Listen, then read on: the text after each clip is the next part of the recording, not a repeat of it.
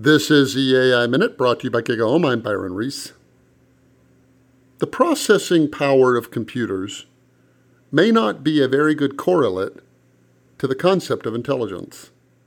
Computers, after all, do one thing they do math. Your brain, however, does something very different. Now, we can use a computer's ability to do math to emulate something like intelligence. But candidly, it's more than a bit of a kludge.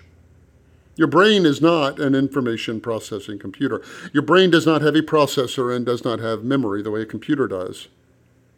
Through means we don't really understand, you get intelligence in a way that's fundamentally different than how a machine does. Therefore, it does not follow in my mind that faster computers will give us more machine intelligence.